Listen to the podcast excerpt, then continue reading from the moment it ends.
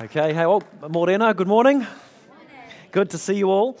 Um, that book, that Leaders Might Last, um, so that you know what it's written out of, and you could borrow it from Bruce if it might be useful.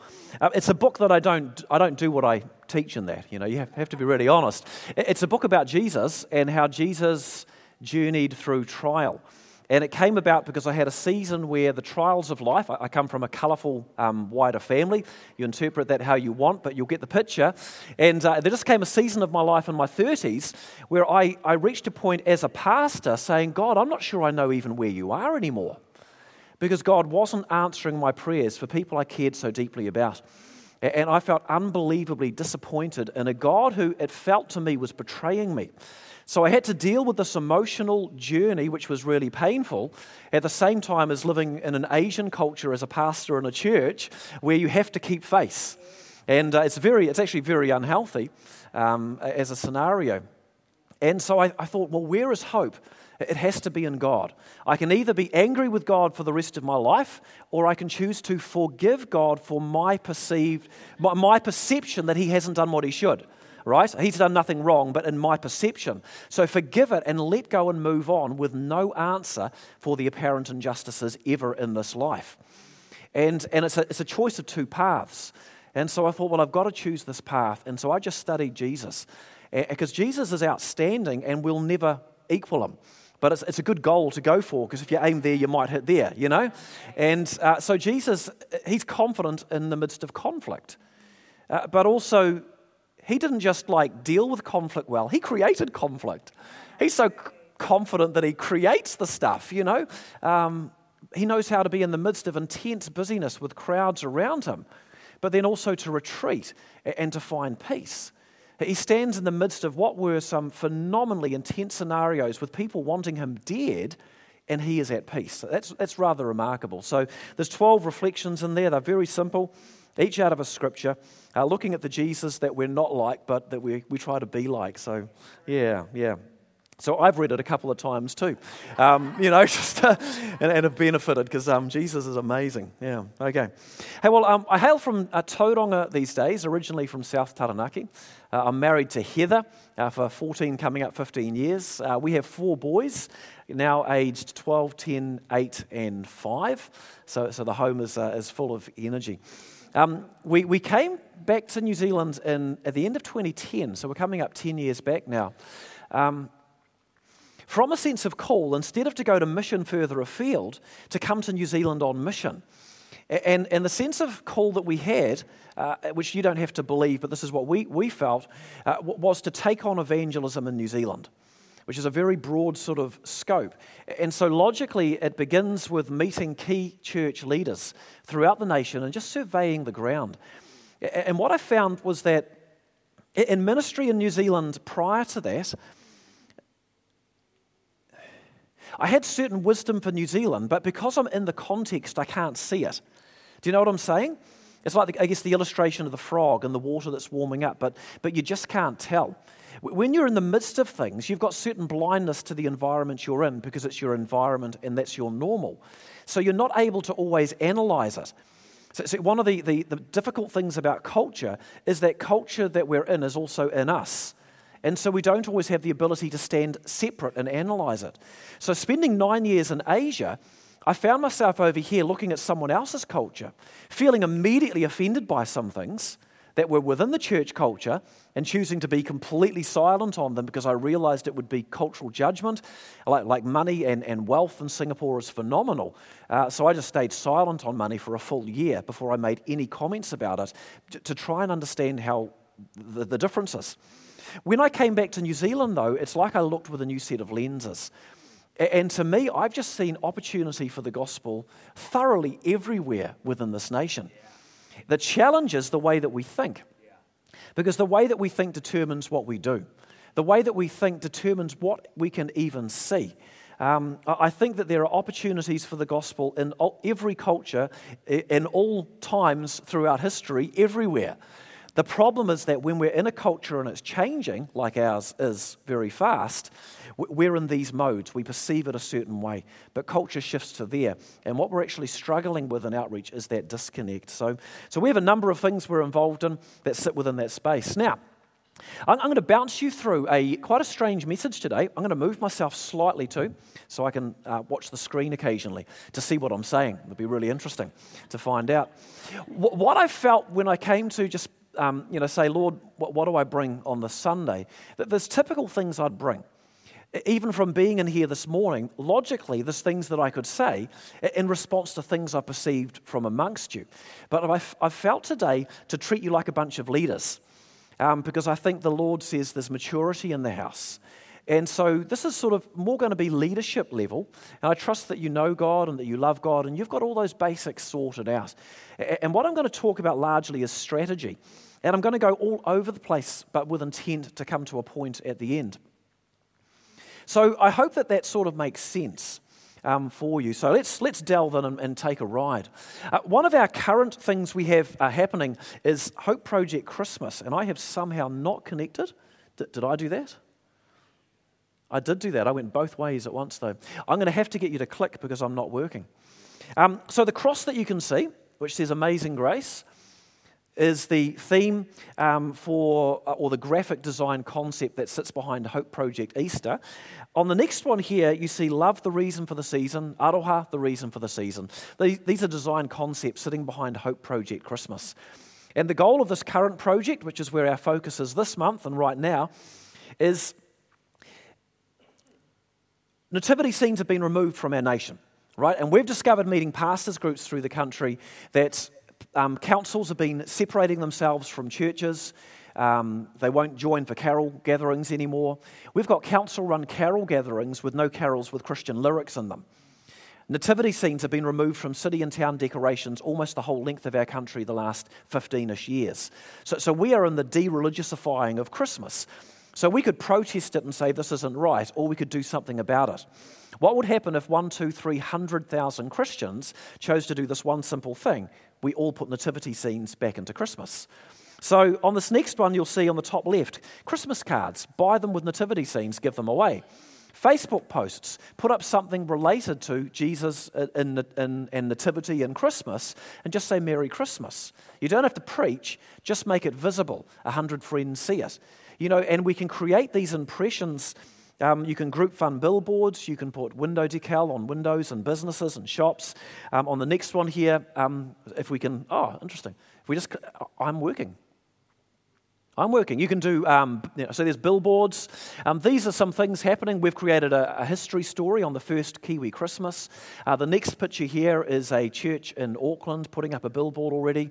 The next is Rob Grinley, my friend who's um, visiting with us here today. Some of you will uh, all know each other uh, who, with the Salvation Army in the central city, has cut out this nativity imagery and placed it on top of the building.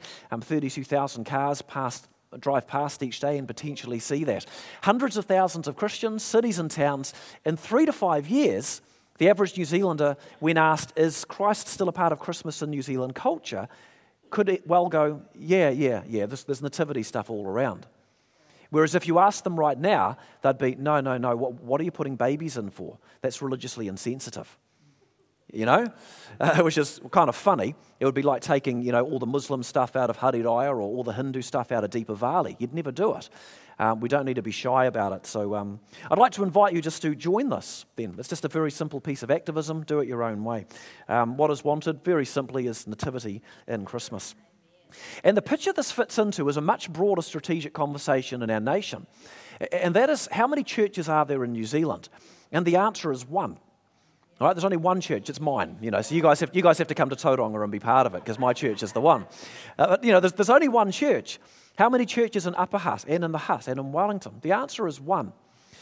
And so our independence as churches is fantastic. Independently do everything you can do independently. That's maturity, right? You don't want 25 year olds living at home, you know, um, depending on mum and dad for everything if they're capable of being independent. But the question we have to ask in the unity space is what could we do together that we cannot do apart? But, and what we have never done in the West, because we're, we're in a culture as a whole across the globe, is we haven't intelligently had that conversation yet.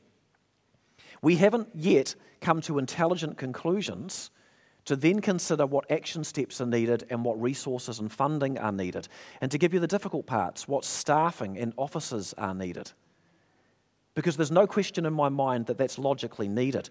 And were I to give you a business analogy, because I've now dug the hole for myself by saying what I just said, right, which I could have somehow skipped, but I didn't have the foresight in that second to do so. Imagine that I owned, I'll give you the illustration. Imagine if, um, uh, imagine I was a billionaire and I loved cars and I was happy to waste some money.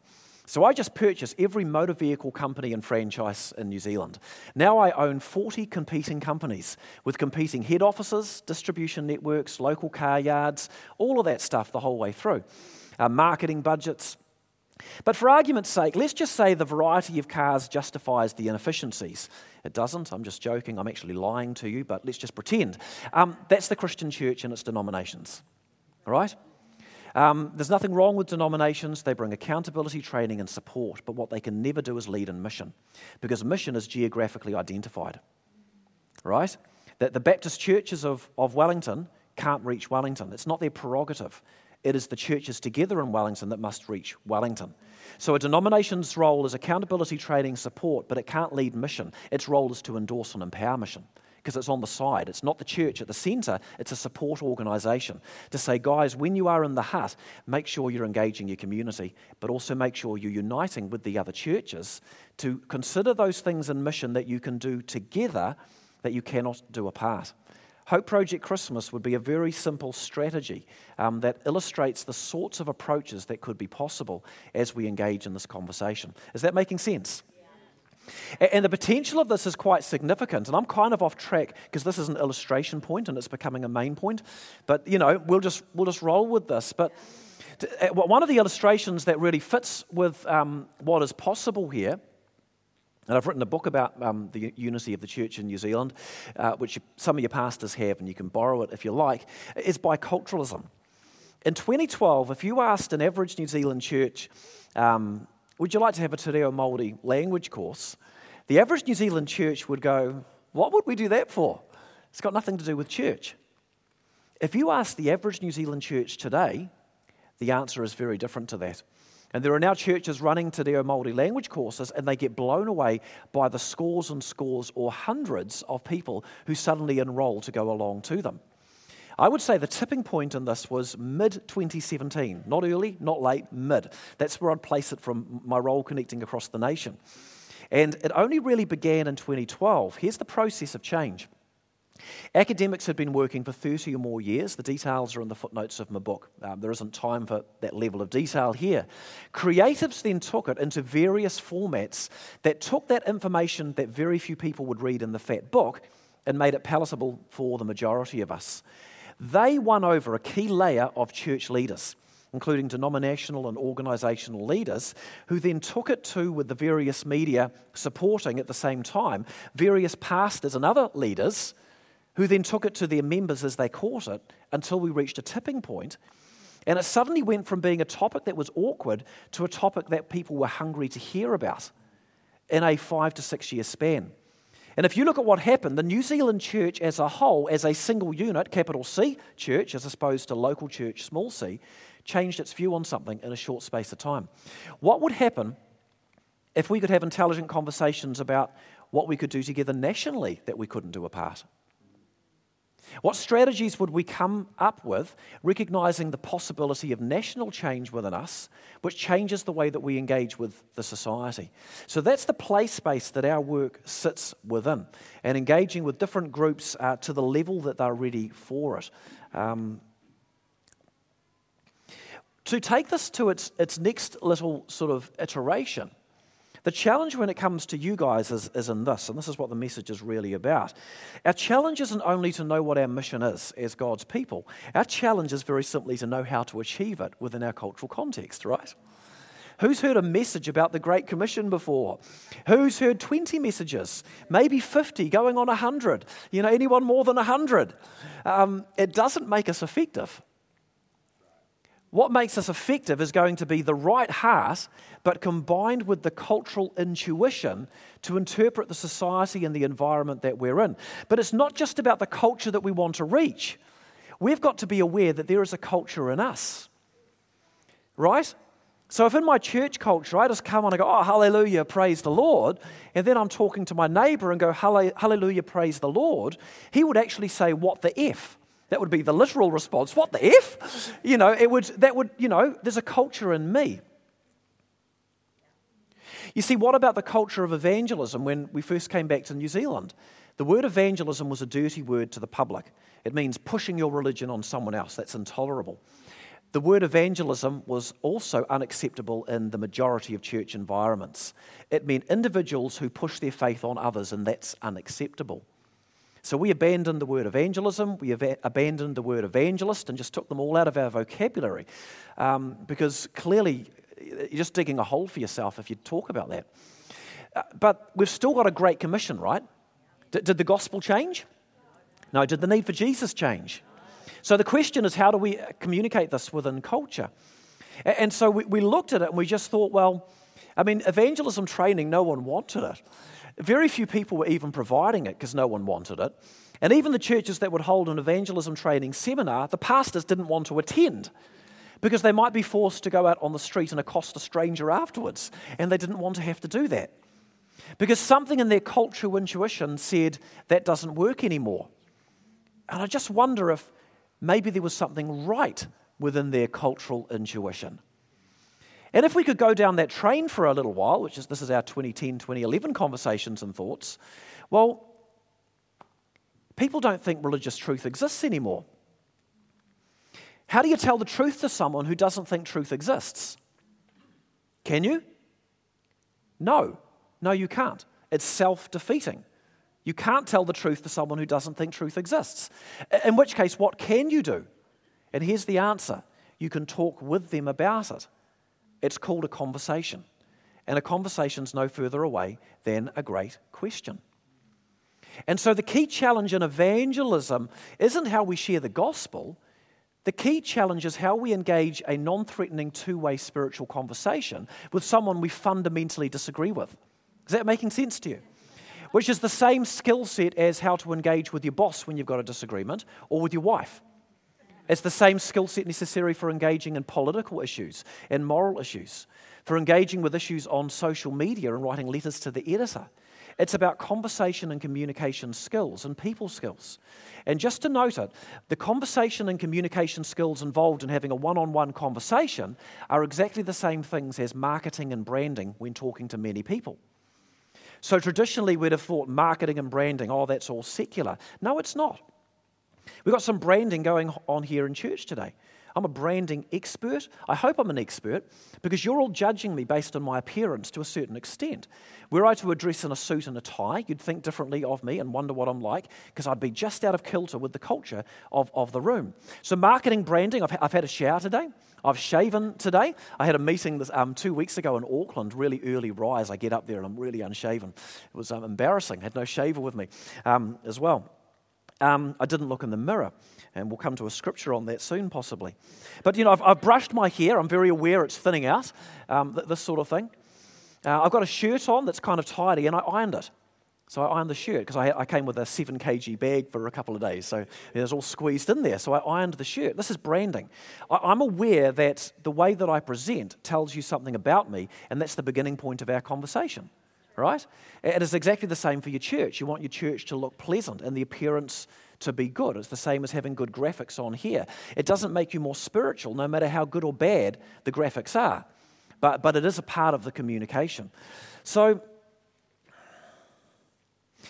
Go and make disciples of all nations. It's, it's pretty simple. Get out of your comfort zone, make disciples of people who aren't disciples. They need to choose to follow Christ, at which point we baptize them. We then need to continue the conversation to help them know Christ. Simple instruction, but how do you do it? We're called to be not just hearers of the word, but doers. Don't deceive yourself, for if anyone is only a hearer and not a doer, he's like a man who looks at his natural face in the mirror. And he observes himself and he goes away and forgets that he hasn't shaved and drives off and embarrasses himself in five or six meetings in the one day with uh, two days of stubble because the day before was an office day and I didn't shave on it. Um, but he who looks into the perfect law of liberty, or the version I memorized years ago, the law that brings freedom, and continues to do so, um, not forgetting what he has read, but doing it, that one will be blessed in all that they do. It, you see, the greatest disrespect we can give the Word of God is to hear it, study it, and memorize it. Full stop. The greatest respect we can give the Word of God is to hear it, study it, memorize it, and do it. It's all about the application.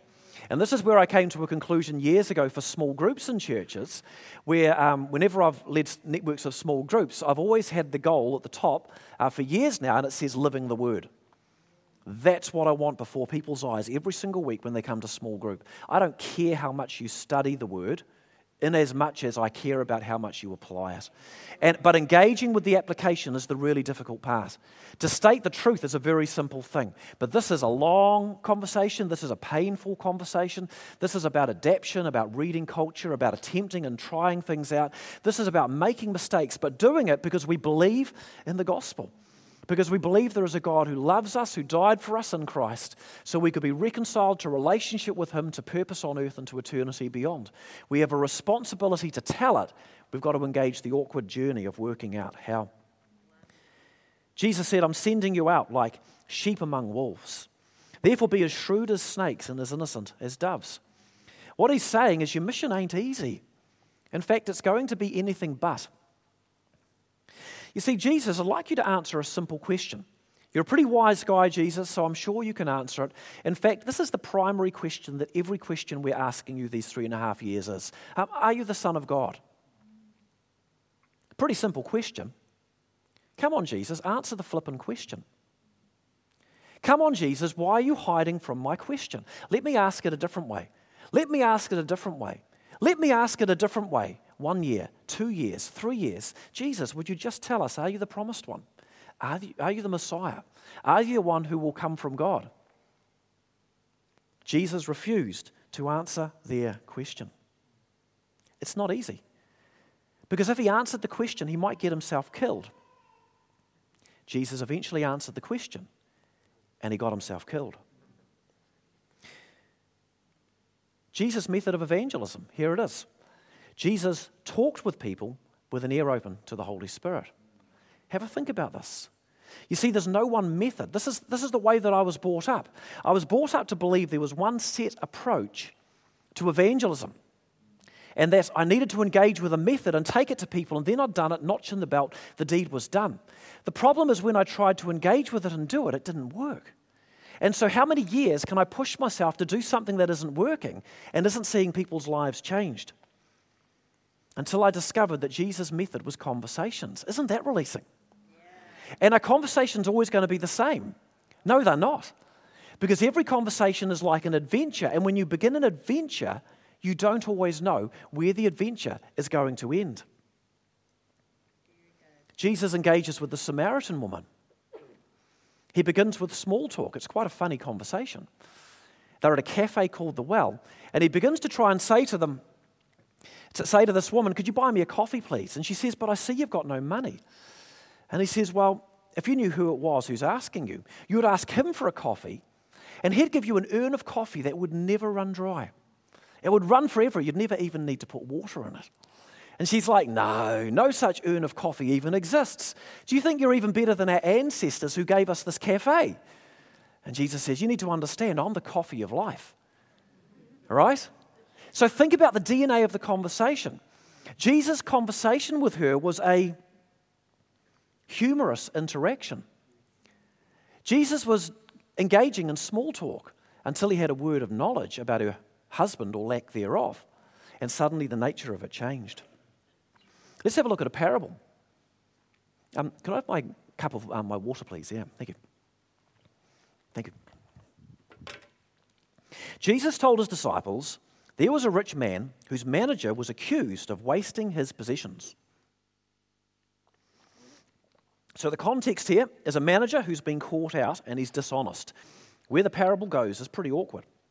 So, he called him in and he asked him, What is this I hear about you? Give an account of your management because you cannot be my manager any longer. The manager said to himself, What will I do? My master's taking away my job. I'm not strong enough to dig, too ashamed to beg. I know what I'll do so when I lose my job here, people will welcome me into their houses. Here's the context limited opportunity. Hands up, this is awkward. Um, hands up, everyone who's eventually going to die. Right? Yeah, yeah. Recent studies show us that 10 out of 10 people eventually die. Right? Incredible. Incredible. 100%. It's amazing. Not 99.8. So um, you've got limited time. This is the point of the parable. So he called them in, uh, sorry, called in each one of his master's debtors. And he asked the first, How much do you owe my master? 900 gallons of oil. Ah, well, take your bill, sit down, make it 450. He called the second, How much do you owe? A thousand bushels of wheat. Hey, take your bill and make it 800. And the master commended the dishonest manager. Isn't that an interesting little piece of verse? Goodness me, Jesus, what are you trying to teach us? Because he had acted shrewdly. And I've got a definition at the bottom there for shrewd um, having or showing sharp powers of judgment or astute. And then Jesus makes his point. For the people of this world are more shrewd in dealing with their own kind than are the people of the light. I tell you, use worldly wealth to gain friends for yourself so that when it is gone, you will be welcomed into eternal dwellings. I think that the two words in bold up there are the keys to unpacking this very strange parable. The first is the word eternal. We're dealing with a limited time frame. You are eventually going to expire. You have a limited time on, in life. What is most important? And I put to you that the most, most, most important thing is helping people come to know Jesus. Everything else is secondary. There are many things that are important, it's not one or the other, but that is the most important thing. Which begs the question how can you leverage your life to be the best witness for Jesus, helping that cause that you can? The second is, however, the word shrewd. And uh, the word shrewd here, I wonder in looking at the context, whether it would be accurate to say that the word shrewd here maybe means adaptive. He was able, he was wise enough to see his circumstance and to be able to adapt to it, to create a strategy or approach that would be able to deliver the goal that was best in, term, in, in the vision of the long term outcome. You get what I'm saying? And this is what we need to be with regard to our mission. You see, what is, our, what is our daily evangelistic task? Is it to share the gospel or is it to help people take a step toward Jesus? Just think about that as a concept. If I share the gospel with someone, what do I say to them the next time I've seen them? If I share the whole gospel with someone and they don't respond, have I done my job? Can I put a notch in the belt and say, now the responsibility is theirs? Job done. Or should I be trying to help them come to faith? What if there's an obstacle that's rational? Don't I need to engage with their questions and try and answer them? But if all their questions are answered and they still show no interest in responding to Christ, isn't it possible I might still have a responsibility to work out why? You see, could it be that there's a question behind the question? They don't want to respond. You see, maybe their, their mother died of cancer when they were young and they're angry at God because they blame God. So even if all the questions are answered, they don't want to. Maybe they've made many immoral decisions in their life and they don't want to feel guilt. If they accept that there is a God, they have to accept their guilt to say sorry. But that's a pain barrier for them to accept that or to admit that. Or it's a pride barrier because they've always been someone who's self reliant and right. So, what's the question behind the question? The Apostle Paul said, I become all things to all people so that by all possible means I might win some. You see, I believe we're supposed to engage in the journey. I think that the second is the better statement. Consider this one. As Christ's ambassadors in a broken world, it's our primary job to stand up boldly for the truth, or is it to win people over to the truth? You see, think about those two statements for a while. I would say that both statements are, are true statements, but which one is more true? I could stand up boldly for the truth, and um, I could win the argument and I could lose the person. So, is that really wise? Or, or, should I be more shrewd and look at the circumstance and pick the battles I can win? Not every issue is the same level, not everything's equally important someone says something that's wrong and you just feel you've got to confront it because you stand up for the truth and you justify that by saying you're righteous, uh, maybe you're a fool. Jesus, tell me again, are you the Son of God or the Messiah? Why can't you answer my question? I think one of the key issues for this in the, in the church in the West at the moment is homosexuality. And I'm not going to tell you what I think about homosexuality or homosexual marriage. Maybe because it's illustrative of my whole message, uh, maybe because of the things I engage in, and I just don't want to end up in a conversation about it. To me, it's kind of irrelevant to the core stuff of whether God exists and is real and the mission that I have. And that might be very different for you as a church or whatever. But, but consider this question.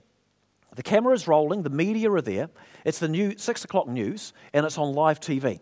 And they've picked on you as the representative of your church, as a representative of all the churches in your part of the country. And they want to know your opinion on gay marriage. What are you going to say? You see, because what I want to suggest is that the question isn't at all what you think about gay marriage. The question is, are you a bigot? So let me ask the question to you again. Excuse me, could you just confirm to me, are you a bigot? Because if I can get you to say it with your own mouth, then I can accuse you of it, and it's not me that's accused you. I'm just repeating what you've said. It's good, good people skills, right? So, so, excuse me, are you a bigot? Please put your hands up if you're a bigot, if you are judgmental and prejudicial, narrow minded. Come on, put your hands up, please. you know? So, so here it is.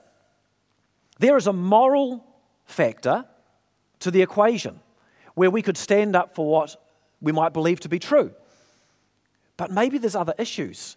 Because if we say, yes, I'm a bigot, we've got no more conversation, right? So they don't think that truth exists. They don't think that moral truth exists. They already, if they've ever read the Bible, know what the Bible says. So you could say, Have you ever read the Bible? And other statements I've made are, Who died and made me God? Why are you looking to me for an answer? Other uh, questions I've replied and answers to that one are, well, tell me where does morality come from? Because if morality is made up by us, then you're completely correct. There's absolutely nothing wrong with it. But if morality is made up by God, then every one of us has the finger pointing at us, you know, in some way or another. But the quotable quote can kind of be like the signature on your death warrant, like it was for Jesus. Have a look at the Hope Project then and consider strategy and communication. Uh, the goal is to keep Christ in Easter. At, um, uh, we also do Christmas, of course, and family uh, one day. Um, the gospel in every home. We're trying to bring a re education about our history uh, related to the influence of Christ in our biculturalism as well as in our values as a nation. Um, to take Christ into the public square when I came back to New Zealand was considered kind of impossible. People would hate you for doing that. You know, it's kind of like unspoken that you're not supposed to talk about religion in the public square. I felt indignant that New Zealand hadn't used its freedoms of religion and speech to take Christianity in the public square through media for 30 years, basically. There hadn't been an Every Home project in New Zealand with Christian literature for 30 years. The freedoms of religion and speech are a case of use it or lose it. So, so let's do something. And now we're a number of years later, and do you know what? We, we haven't drowned under a pile of, of letters protesting us and saying they hate us. None of our homes have been like, uh, or letterboxes have been blown up. Um, the public media has completely left us alone. So, so why is that? Well, how about this? Does the Hope Project say Christianity is true? The answer is no. Not because we don't believe it's true.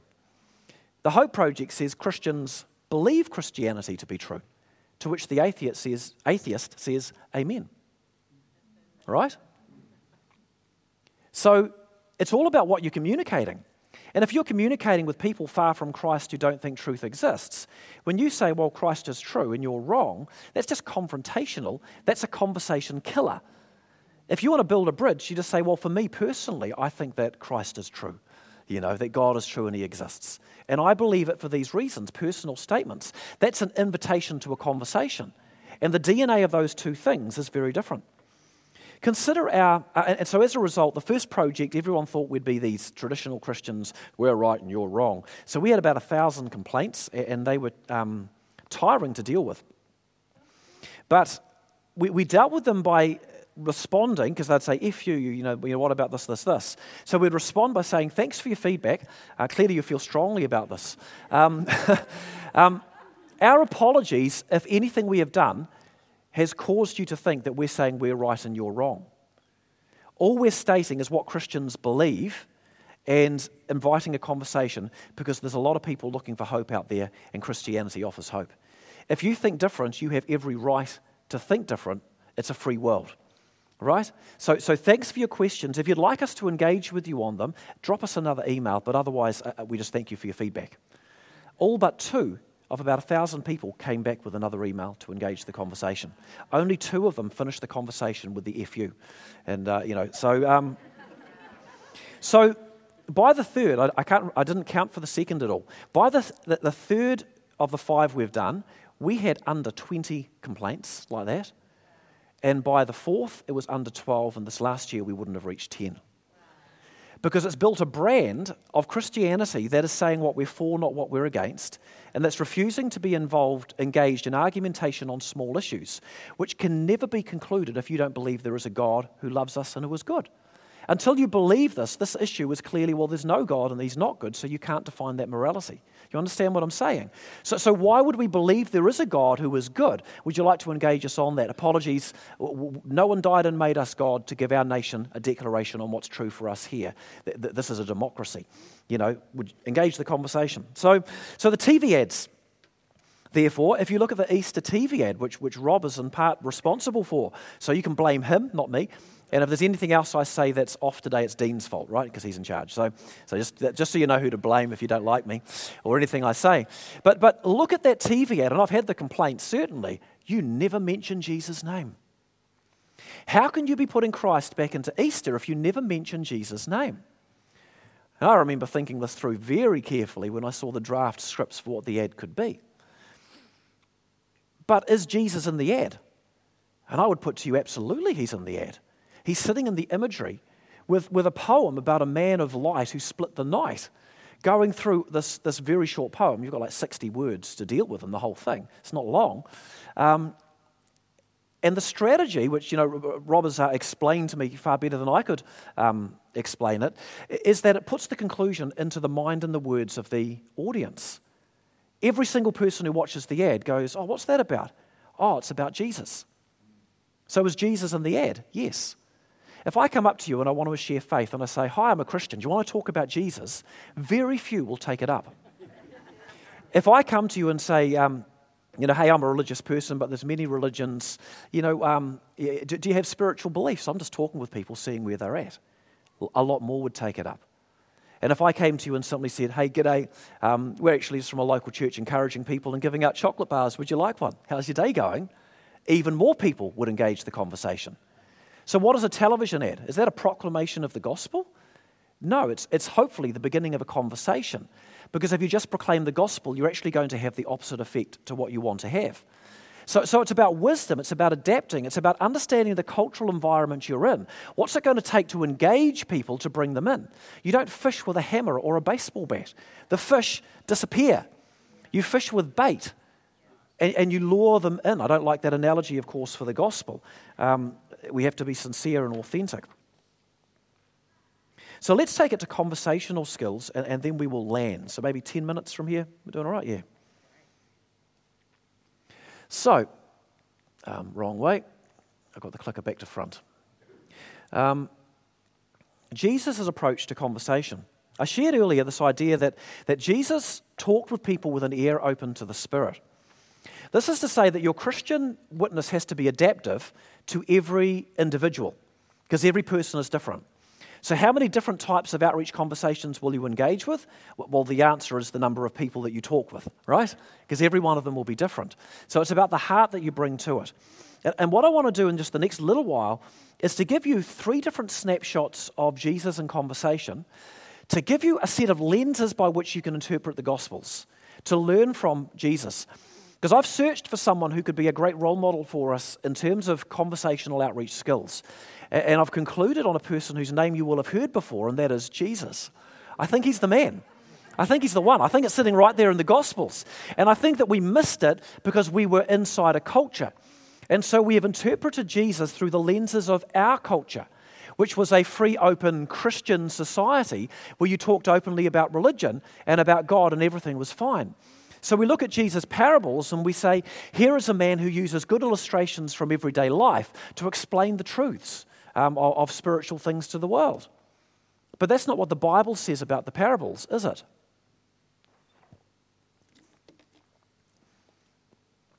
Jesus was a master of confusion. How's that for countercultural for us? Jesus was a master of confusing people. He did it so well through his parables that even his disciples thought he was going mad. And when he explained the parable of the sower, we see in the scriptures that they were relieved because there actually was some brains or common sense sitting behind what otherwise to them seemed to be on the verge of sheer madness, telling all of these stories with no explanations that people were unable to understand. Consider that. So, why have we interpreted the former and not the latter? It's because we've got a cultural lens of religious freedom, but we're losing our religious freedom. Our society isn't the same as it was 30, 40 years ago. So, here's some things we need to learn from Jesus. Jesus engaged the interested. The crowds came to Jesus and he explained many things to them, even though in parables he certainly made things plain. We know this because many people were then baptized. And they would not have been baptized if they hadn't come to a decision point regarding their heart commitment to God and then to a response point to be baptized. Um, look at Jesus dealing with sinners and tax collectors. Here's two tax collectors Levi, he says, Follow me. He drops things and does. Um, Zacchaeus, he goes to his home and engages with him. Um, they're talking openly about spiritual things. But then, as a transition to the next point, what about the rich young man? The rich young man says, Good teacher, what must I do to be saved? I think Jesus saw pride in his heart, and every conversation is different. So he said, Why do you call me good? Only God is good. In other words, it was flattery, so he called it out for what it was to get the conversation onto an even keel from the start. But, but in contrast to that, there's a couple of tellings of it in Scripture, and the second one I've got here, um, Mark 10. It actually says that the rich young man knelt on the ground before Jesus and said, What must I do to be saved? That's actually a picture of real humility, isn't it? So, so maybe there was sincerity within him, but it was also mixed with a desire to justify himself and not have to change. Maybe some of us sit in church like that here today, not wanting to change. We're all tempted to be like that. And so Jesus brings revelation to him that actually to get to heaven, he'd have to be perfect. Take everything you've got, all your money, sell your possessions, give all the money to the poor, follow me. Then you'll have eternal life. You know, fortunately, I mean, the disciples go, Who then can be saved? And fair enough. Fortunately, Jesus was going to die at the cross shortly afterwards. Anyone who calls upon the name of the Lord Jesus can be saved. But I think we've got another lesson here, and that is that when someone's disinterested, you don't just engage with them, because that's foolish. You intrigue them. So Jesus is meeting with uh, Nicodemus, for example, in John. We have these lovely stories, uh, the Gospel of John. And Nicodemus is, is, is, a humble, sincere seeker, but also embarrassed and, and holding Jesus at an arm's length. He, he, doesn't quite know whether to trust Jesus, so he comes in the dark of night when no one can know and no one can see. And so Jesus says something like, to put it in our language, dude, you're, you're getting a bit old, really, aren't you? A bit old and croaky. He says, man, you know, you're asking some good questions, but I think we need to start this all again. Do you think that you could be born again? Could you just go back in your mother's womb, we'll reset the whole thing and start it all over? And Nicodemus probably laughs. How can a person be born again? I'm already old. I can't go back in my mother's womb. You know, we use the term born again as a Western evangelical sort of thing, right? But back then, in the first case, it wasn't. It was an illustration. Jesus intrigues him with something silly. I've given you the next story that's sitting there, uh, which is the story of uh, the Samaritan woman. Exactly the same scenario. It's the small talk that engages. So when it's, when it's an interested person, you engage with them. When it's a disinterested person, you intrigue them. And here's the people skill set to learn. When it is a hostile person, you deflect them. You see, in a truth based society where most people accept the existence of a God and whatever else, you just engage with nearly everyone because they're not hostile. But in our society now, we have people who are genuinely hostile. They, they, they genuinely think that religion is the problem with the world. Goodness me, secularism killed more people last century than all religions combined in the previous 2,000 years. Right? So it's not like you're telling me a lack of religion is the solution. The, the problem isn't religion, the problem is bad religion. You see? So, so the opposite of bad religion isn't no religion. The opposite of bad religion is good religion. And if you study history, Christianity is good religion. Has Christianity stuffed up? Thoroughly. Crusades, inquisitions, witch hunts, totally. But is that Christianity? Or is the problem that the people who did those things weren't actually Christian enough? You see, the problem is actually the opposite to what people would suggest. I don't know, tell me, Jesus, should we pay taxes to Caesar? Words of flattery precede it. Jesus sees their intent. He's not drawn in by the flattery. He says, Why are you trying to trap me? He calls it out. He says, Show me a coin, and with profound wisdom, because it's a profound topic on the separation of church and state, really, give to Caesar what is Caesar's and to God what is God's. Uh, the woman caught in adultery. Jesus doesn't even answer. Now, the woman's caught in the act of adultery. In other words, they had a foolproof case of guilt. The law very clearly said that she should be stoned to death. So they had a foolproof piece of theology from Jewish law. And so they say to Jesus, What shall we do? It's a trap. Because under the Roman Empire, they don't have authority to kill. And it's kind of a die if you do, die if you don't situation. I'm just going to stand up for the truth. I'm not going to be you know, battered about into intimidation and become scared because people are against Christianity and our things. I'm just going to state it like it is. Yeah, yeah, but, but maybe it's foolish. Maybe Jesus answering the question that this woman deserved punishment, which she did, as does every sinner, um, was just not going to be very wise. So, what does Jesus do? The cameras are rolling, the microphone's on him. Give the quotable quote, mate, and we'll kill you. We'll hang you on that one. And he gets down on the ground and he just starts drawing. And I actually think he was filling in time. I think he didn't know what to say on that one. but is he scared? No, because he's Jesus. He's the cool dude, right? He's chill. So he's just like, but you see, you don't have to answer every question. Sorry, I'm not sure what to say. They push you for an answer.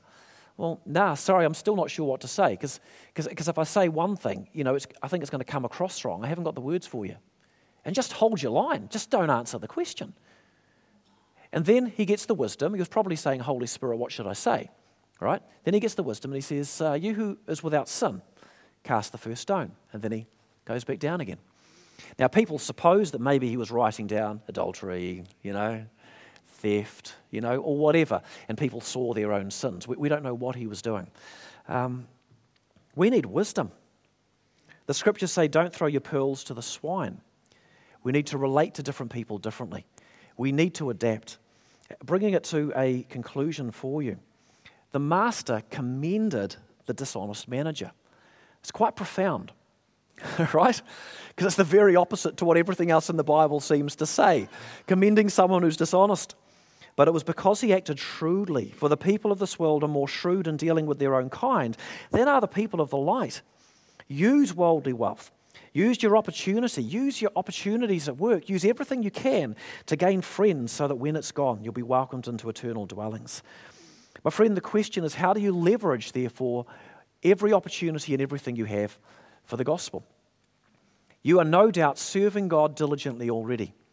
You are already wanting to make a difference with your life to impact the world, to impact the campus you're on, the workplace you're in, the community that you live in. What could you do differently? How could you look at that scenario? You know, it's like evangelism that's a truth confrontation just to tell the truth. But, but you're possibly, you know, winning the argument, losing the person. How could you do differently to come around the side beside them in a conversation and to engage?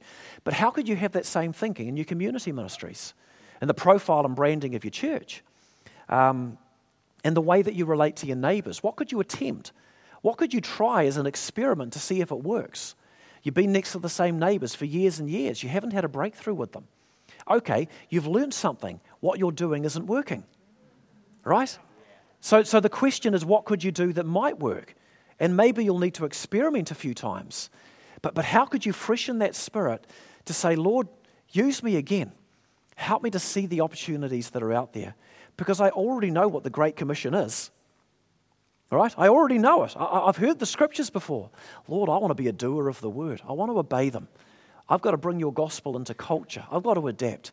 Lord, give me eyes to see, eyes to see what I could do differently. And that's my challenge to you today. So I'd like to invite you just to, to stand. I'm going to leave that with you to reflect upon uh, into the, even the months that come. Um, and really, just our, response, if any, is probably simply, Lord, use me. If the worship team want to come. You know, we're here to say, Lord, use us. We, we all get stuck in the rut, right? We, we all get into a pattern of doing things that yields a certain result, but we've tried everything we can. Sometimes we just need to hit the reset button and to come back and say, What could I do differently? Father, I pray that that simple word would be seed here today into the mind and hearts of every one of us that we would take some time to consider what we are doing uh, to seek to be a witness for you to friends and family and neighbours and colleagues and schoolmates and whatever else. But help us, Father, to then consider what we could attempt or do differently. That we would begin to try new things, and by your grace, that this would open up new possibilities and new results. Lord, May this seed be planted in this church's hearts, Lord.